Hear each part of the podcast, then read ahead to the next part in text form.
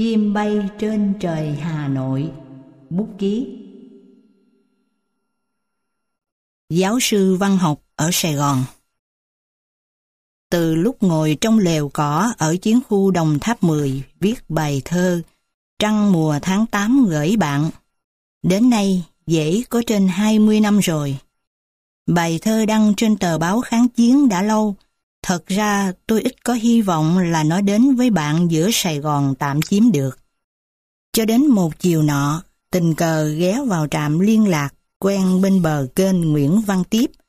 Lục trong đóng thư từ nhầu sách gửi về khu, may sao tôi đã tìm thấy hồi âm.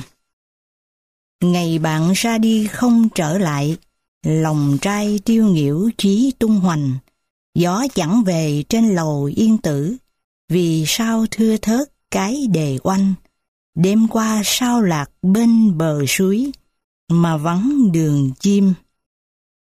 Ráng đỏ nhướm hồng mặt giấy tìm đến tay tôi, từng cơn gió tháp mười mỗi lúc thổi tới, khiến trang giấy rung phần phật như một con bướm to sáng màu chấp chới muốn bay lên. Và những cánh chim văng hàng trên bầu trời hoàng hôn châu thổ cửu long, vẫn nối bóng nhau bay lướt trên tờ thư phúc đáp của bạn.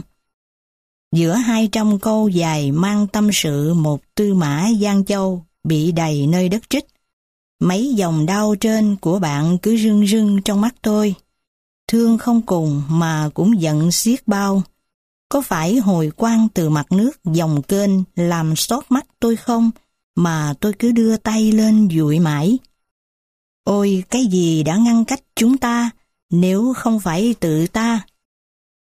Chiều nay, giữa thủ đô Hà Nội, ngẩn trong những bầy chim vần vũ như những đám mây nối nhau bay về phương Nam, tôi lại nghĩ và nhớ đến bạn.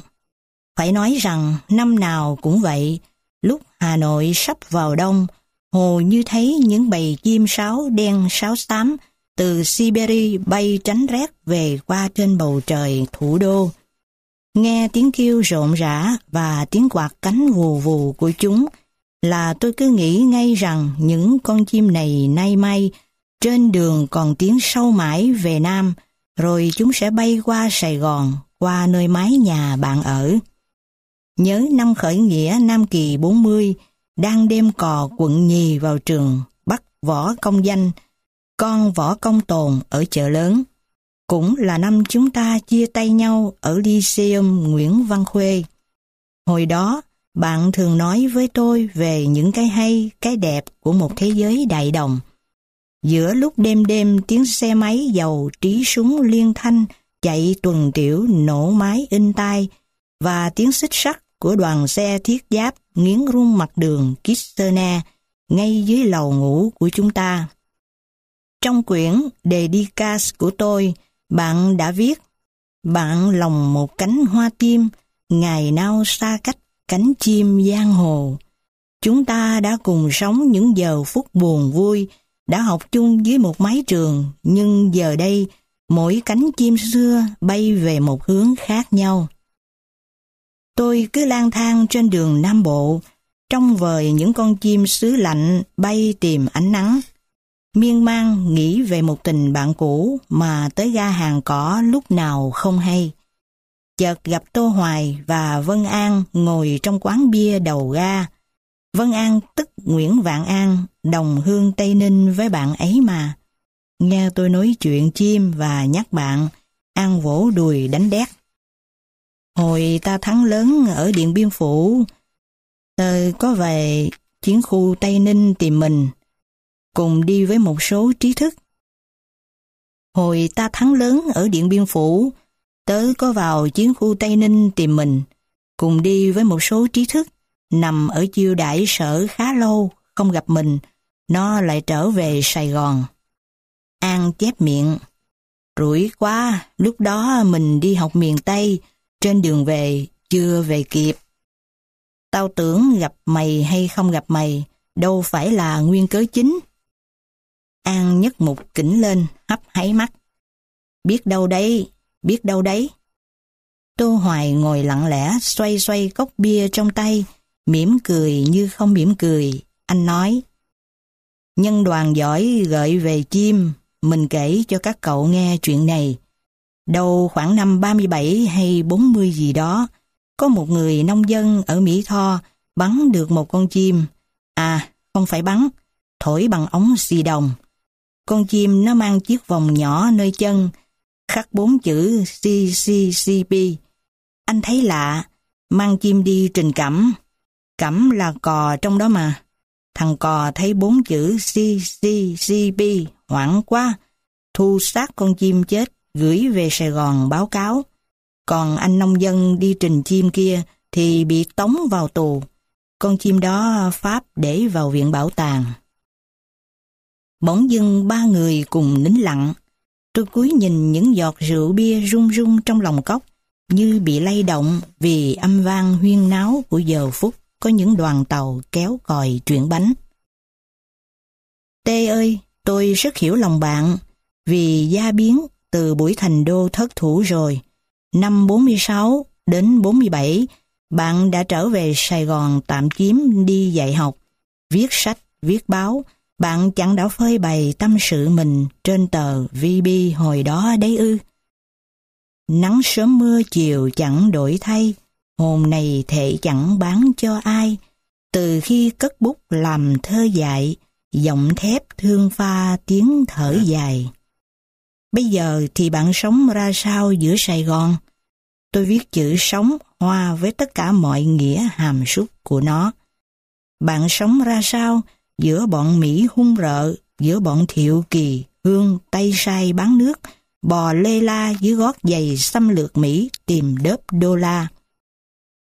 Nhưng có điều tôi biết và tin chắc là tấm lòng yêu nước của bạn dù trong hoàn cảnh nào cũng vẫn nhất phiến băng tâm tại Ngọc Hồ. Từ Hà Nội trái tim đất nước, tôi lại ngồi viết về Sài Gòn cho tê lần nữa đây. Nhớ chăng, ngày niên thiếu, mỗi khi đọc ấn phẩm của Nguyễn Tuân là trong hai ta đứa nào cũng thấy lòng lộng nổi lên trong một trận gió giang hồ. Mà nơi chúng ta thèm đi, khao khát tới trước nhất là thủ đô Hà Nội. Tôi vào Hà Nội tháng 10 năm 54 sau năm tiếp quản thủ đô 10 ngày trên chiếc tàu Gascon mang tên Vịnh Biển Sóng Gió nhất châu Âu. Rời cáp rất tôi đã chịu đựng một cơn bão dữ dội kéo dài gần 5-6 ngày liền. Trước khi đặt chân lên đất Bắc, khi xe vào ngã tư vọng, tôi bồi hồi nghĩ đến bạn và không ghiềm được xúc cảm, buộc miệng kêu lên Tê ơi, giờ thì mình tới Hà Nội rồi nha. Đâu là gác quê văn xưa, đâu là bích câu. Đường hương nào đã đưa Tú Uyên gặp gỡ giáng kiều. Nơi nào bóng rùa vàng hiện lên dân báo kiếm cho người anh hùng áo vải đất Lam Sơn. Xe đưa tôi qua những phố phường của Thăng Long xưa hiện dần ra trong quan cảnh một Hà Nội điêu tàn bị đập phá, cậy gỡ, đến những cây liễu thước tha trên hồ gươm, cũng bị chặt cục trước khi bại quân Pháp rút lui. Một Hà Nội giải phóng hiện dần ra với những gương mặt cười của người dân thủ đô vừa mới lau xong nước mắt. Sông Hồng ơi, dông bão chẳng thay màu, rùa thần thoại vẫn nhô lưng đội tháp. Chùa một cột đổ trên đầu giặc Pháp, lại nở xòe trọn vẹn đóa hoa sen. 14 năm qua, Hà Nội giờ đây đã thay da đổi thịt, đã cao, đã lớn, đã dài rộng thêm ra. Một thành phố ăn chơi, tiêu thụ, khi tôi vào hãy còn bừa bãi vỏ đồ hộp, chiến tranh và các thứ vỏ chai rượu mạnh vất chỏng chơ trên khắp lề đường đã biến đi. Một trung tâm sản xuất mới và văn hóa mới hiện lên với tất cả phong thái ôn, nhu và đỉnh đạt của những con người đứng lên làm chủ lấy mình. Suốt thời kỳ giặc Mỹ điên cuồng đánh phá Hà Nội, tôi vẫn không rời thủ đô nửa bước. Những đám cháy đầu tiên do bơm giặt gây nên ngày 29 tháng 6 năm 1966 đã đốt lên ngọn lửa căm thù dữ dội trong tất cả người dân Hà Nội. Bơm rơi xuống phố Nguyễn Thiệp sau chợ Đồng Xuân, bơm ném xuống phố Huế cạnh chợ Hôm, bơm nổ xuống Nhật Tân, Phúc Xá, xuống khu Thượng Đình, bơm vải xuống hố sát đền Ngọc Sơn, xuống cầu Long Biên. Cơ mang nào là bơm tạ, bơm tấn, bơm bi và tên lửa bung bóp quy kỳ, ào ào vẫy xuống Hà Nội, nơi những khu tập trung dân cư đông đảo nhất. Chúng nó hoan hoang tuyên bố rằng không lực Huê Kỳ trong ba tháng quanh kích thôi, đủ đưa miền Bắc Việt Nam sống lùi lại thời kỳ đồ đá. Và chúng đã mắm môi mắm lợi dồn sức đánh vào thủ đô Hà Nội, hòng đè bẹp ý chí chống Mỹ cứu nước của toàn thể dân tộc ta. Những thằng giặc cướp ngạo mạn đó giờ đã phải cụp tay xin ngừng oanh tạc miền Bắc không điều kiện như bạn và cả Nam Châu bốn biển đều biết đấy. Ước gì bạn được một chuyến ra chơi Hà Nội và sống với Hà Nội trong những ngày sống động nhất ấy. Mà xem, mà nghĩ về cách sống và cách đánh của người Hà Nội. Còi báo động rút ngày đêm, tiếng gầm rú như điên của thần sấm, con ma, kẻ đột nhập. Có ngày chúng tấn công Hà Nội 6-7 trận. Mỗi trận 3-4 đợt liền, tiếng bơm từ các tầng mây cao ào ào rối loạn tuôn xuống và tiếng pháo cao xạ từ mặt đất thiên giòn giả tỉnh táo đánh trả lên. Các cỡ liên thanh xuống trường rang rang khắp các nóc nhà, sân thượng đang thành một lưới lửa dày đặc. Những bựng khói vàng da cam của tên lửa phóng những con rồng lửa đuổi theo bọn giặc bay chạy ngoắt ngoéo trên bầu trời. Cùng những chiếc dù vừa bung ra từ những chiếc máy bay giặc bị bắn cháy rừng rực đâm đầu chút xuống, giữa tiếng hò reo vang của đồng bào thành phố. Lửa dựng, khói bay, đất trời mù mịt, ầm ầm đùng đùng, đinh tay nhức óc là thế. Nhưng khi còi giả an vừa dứt tiếng là cô tự vệ thủ đô lại rút chiếc mù xoa lụa trắng phao ra lau mồ hôi tráng, phủi bụi đất vương trên chiếc áo hoa ngắn tay, vai khoác súng trường, phe phẩy chiếc mũ rơm vàng ống lững thững bước về xí nghiệp sản xuất. Vừa đi vừa hát. Mỗi tất đất Hà Nội đượm thắm mãi lòng ta. Thật lạ lùng, sau một trận chiến đấu ác liệt, mọi sinh hoạt thành phố vẫn như thường. Các quán bia cũng là các nơi khá ồn ả đông vui. Mũ sắt, mũ rơm lượn xô như sóng, Tay người cầm cốc bia sóng sánh cứ vung lên, khỏe nhẹ mà nheo mắt cười nhìn lên bầu trời xanh trong yên tĩnh, vừa quét sạch những con bọ bay của không lực Hoa Kỳ. Quầy bán hoa mậu dịch, hoa hợp tác bên bờ hồ lại tấp nập người chọn hoa, người mua hoa. Trên công viên, các anh các chị chăm sóc vườn lúi húi đắp gốc lại một cây cảnh, trồng lại một án cỏ xanh mượt mà vừa bị bơm đạn giặt làm say sát. Và trong những ngày thủ đô chiến đấu đánh Mỹ ác liệt đó, dù rất bận rộn việc quân quốc, Thủ tướng Phạm Văn Đồng vẫn đến nói chuyện với anh chị em văn nghệ sĩ, với các giáo sư, các nhà nghiên cứu phê bình văn học về vấn đề bảo vệ sự trong sáng của tiếng nói dân tộc. Anh Vũ Ngọc Phan vẫn đôn đáo triệu tập hội nghị thành lập Hội Văn nghệ Dân gian, Chi hội văn nghệ Hà Nội vẫn triển lãm tranh tượng. Cả văn nghệ sĩ miền Bắc đều tập trung đánh Mỹ. Đánh rất căng, rất dữ. Nhưng vừa đánh Mỹ, anh Tố Hữu vẫn nhớ cụ Nguyễn Du. Nửa đêm qua huyện Nghi Xuân, bân khuân nhớ cụ thương thân nàng kiều. Anh Xuân Diệu vẫn viết những chùm thơ tình rất mượt. Anh Hoài Thanh vẫn giọng trầm trầm phân tích thơ văn Nguyễn Trãi, anh Bảo Định Giang của đất Tháp 10 vẫn nhớ về những em nhỏ xứ đồng sen bạc ngàn. Giữa lòng Hà Nội đêm không ngủ, tháng bảy nghe như nóng xé trời, giấc mộng đêm qua còn giữ mãi.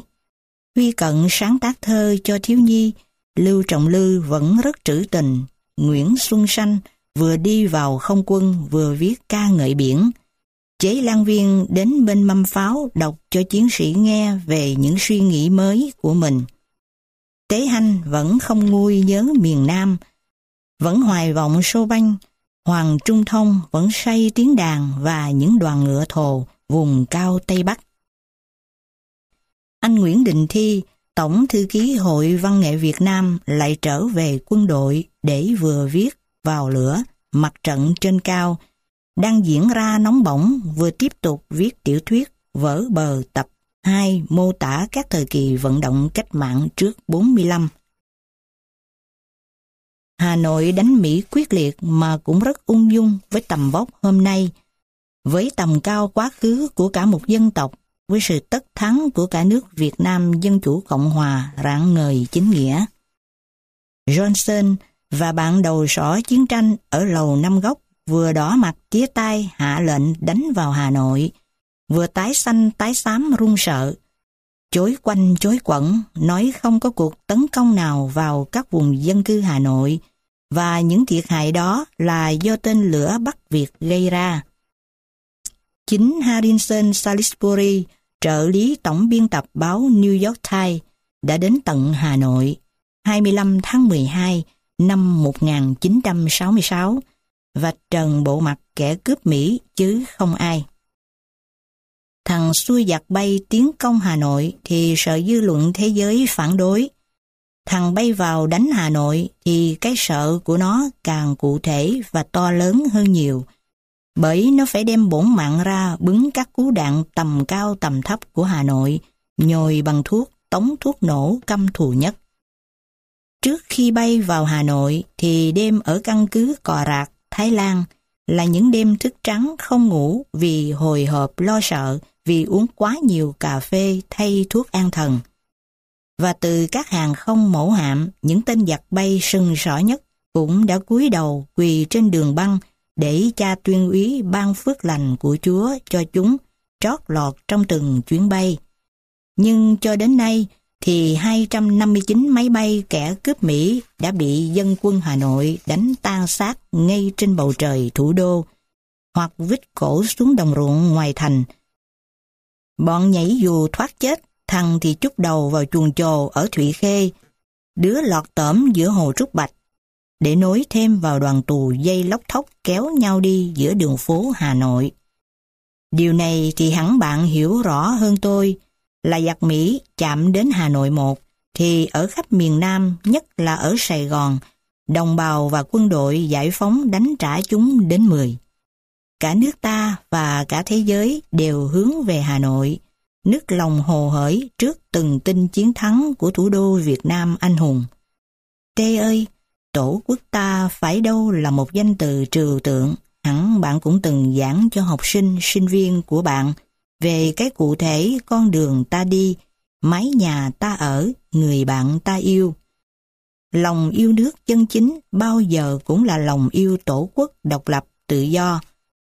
Nguyễn Bính hồi kháng chiến trước, ở chung với tôi, anh vẫn đọc và nhắc tê luôn.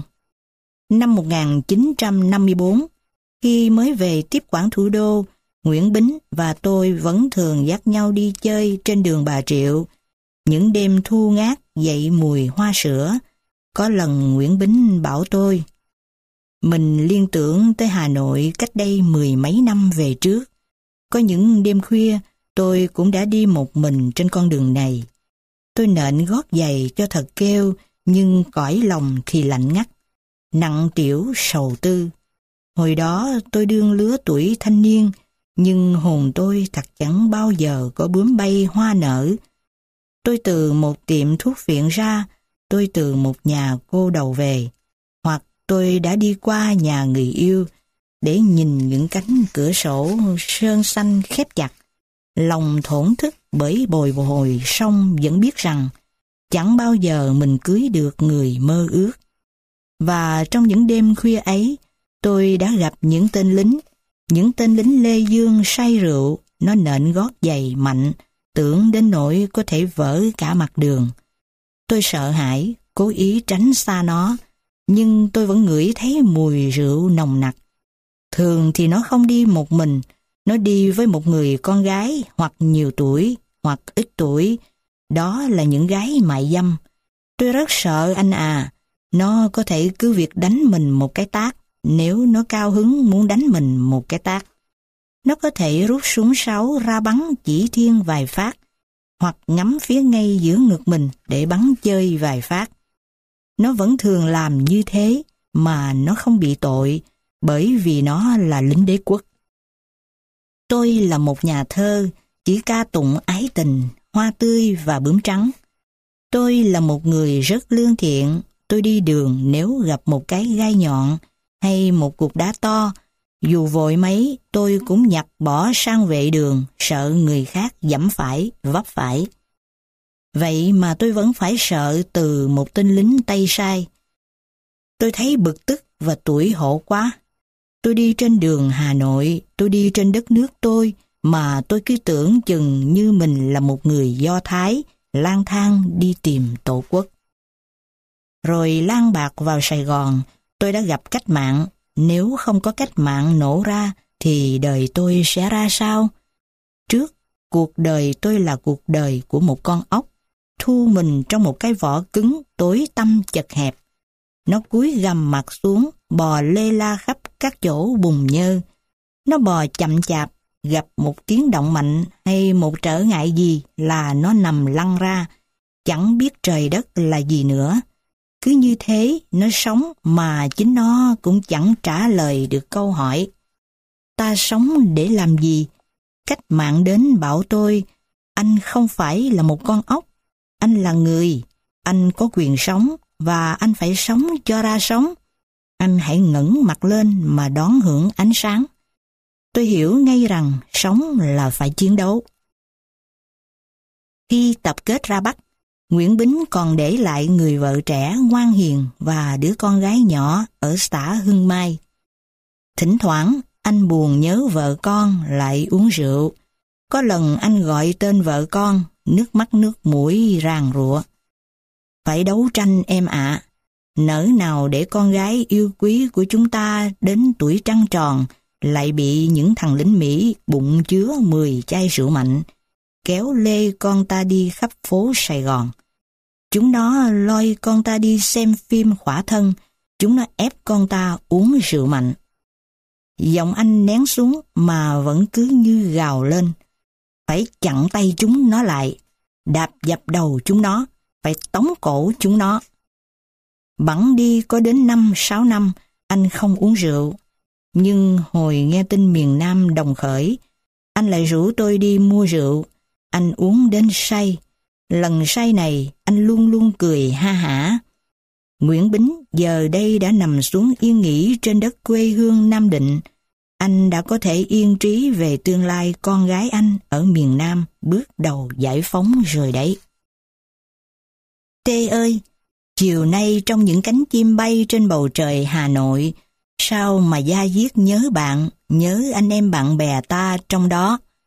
Lâu mới viết cho bạn thành ra chuyện gì cũng muốn nói, mà nói sao cho hết những điều chứa chất đằng đẵng bao nhiêu năm dài xa cách chứ. Phần tôi thì bây giờ cũng đã yên bề gia thất. Vợ tôi là một Việt Kiều, ta xứ sang Lào rồi sang Thái Lan từ bé. Một trong số 13 người Việt Kiều Thái Lan về nước đầu tiên năm 1957. Tiếng gọi của quê hương cứ thôi thúc, dục gọi những người con xa đất mẹ tìm về tổ quốc, góp phần xây dựng đất nước. Mà bấy lâu mối tình hoài hương cứ ngày ngày kết động thành một nỗi nhớ không nguôi. Con trai tôi nay đã lên 10, đặt tên là Viễn, lót chữ Quang. Dù ở nơi xa lòng vẫn sáng, cũng hàm nỗi nhớ về định viễn, tên đất cũ của Tây Nam Bộ thuở ông cha ta tiến về khai quốc ở phương Nam. Thằng con trai độc nhất ấy tưởng đã bỏ hồi 6 tháng, nó vướng bệnh bại liệt, toàn thân bất động, đến hai con mắt là cửa sổ cuối cùng, nhìn ra sự sống cũng cứ nhắm thiêm thiếp, kể như cháu chết rồi bạn ạ. Nửa đêm tôi bồng con trốn ra bệnh viện Bạch Mai, tôi muốn thằng bé được nằm lại một chút trên chiếc nôi nhỏ của nó trước khi nó đi. Mờ sáng hôm sau, khi tôi chạy mua vàng hương về, thì thấy gian buồn mình đầy các bác sĩ, y tá, hộ lý. Còn nước, còn tác, đồng chí cứ để chúng tôi cố gắng. Người bác sĩ già phụ trách khoa lây của bệnh viện và những cộng sự của ông khi biết mất thằng bé, đã đuổi theo tôi đến tận buồn. Ngày đêm luân phiên có mặt những người thầy thuốc xã hội chủ nghĩa đó ngồi bên nôi cháu và họ đã giành được một sinh mệnh ra khỏi tay tử thần. Cháu lớn lên đi đứng bình thường, nhưng mỗi lúc chạy thì do chứng teo cơ của bệnh dữ lúc sơ sinh khiến một bên chân thằng bé thành khập khiển. Giặc bay Mỹ đánh vào trung tâm Hà Nội, thằng bé xách mũ rơm sơ tán ra ngoại thành tiếp tục học. Tiếng ríu rang trẻ thơ như tiếng chim non dưới mái trường lợp rạ. Nền lớp âm sâu xuống khỏi mặt đất đến ngang ngực. Hầm cồn cỏ thay chỗ sân chơi. Ngày ngày con tôi và các bạn nhỏ ngồi nghe cô giáo liên, cô giáo trẻ nội thành cùng sơ tán với học trò, giảng về sự sinh trưởng của cây lúa, về mầm sống trong quả trứng, giữa khi những con ma, thần sấm của giặc Mỹ không ngớt bay lượn gieo chết chóc, tàn phá khắp chung quanh. Có lần Chủ nhật tôi vào thăm con, trời đang mưa phùn, gió đồng thổi lạnh, lũ trẻ, đứa xúc đất đắp nóc hầm, đứa đội thang sĩ rải gốc sân chơi nhỏ. Thằng bé tôi đang đội chiếc chậu thao con đựng than sĩ, bươn trên đường ruộng lầy. Thấy tôi vẫy gọi, nó chạy vụt lên. Thân hình mảnh khảnh của nó vươn tới, tay giữ chiếc chậu trên đầu, tay quạt ra sau, hai chân nhỏ chạy lia lia, người niễn một bên khác nào con chim có một cánh vẫn cố bay lên. Trong nó bây giờ thật như một cái tượng nào đó của Diệp Minh Châu vậy. Bạn nhớ Diệp Minh Châu Bến Tre chứ? Diệp Minh Châu là một nghệ sĩ lỗi lạc, một tâm hồn yêu cuộc sống chiến đấu và cái đẹp không bờ bến. Tượng về miền Nam của anh, cái nào cũng phơi phới, cũng đều như một cánh bay lên. Tượng nói chung bao giờ cũng nặng, cũng đè xuống, như con người bị sức hút của quả đất, của những thói tật trì trệ cũ kéo xuống giữ lại. Độc đáo của tượng Diệp Minh Châu là phương pháp, làng nét bay lên, vọt lên, khiến người đứng trước khối đá được tâm hồn anh thổi vào sự sống, cảm thấy mình cũng bay theo. Chim nào có cánh mà không thèm bay hở bạn? Còn gì tự do hơn con chim bay lượn giữa trời? Con chim ngày nay có đôi cánh tha hồ vùng vẫy trong không trung.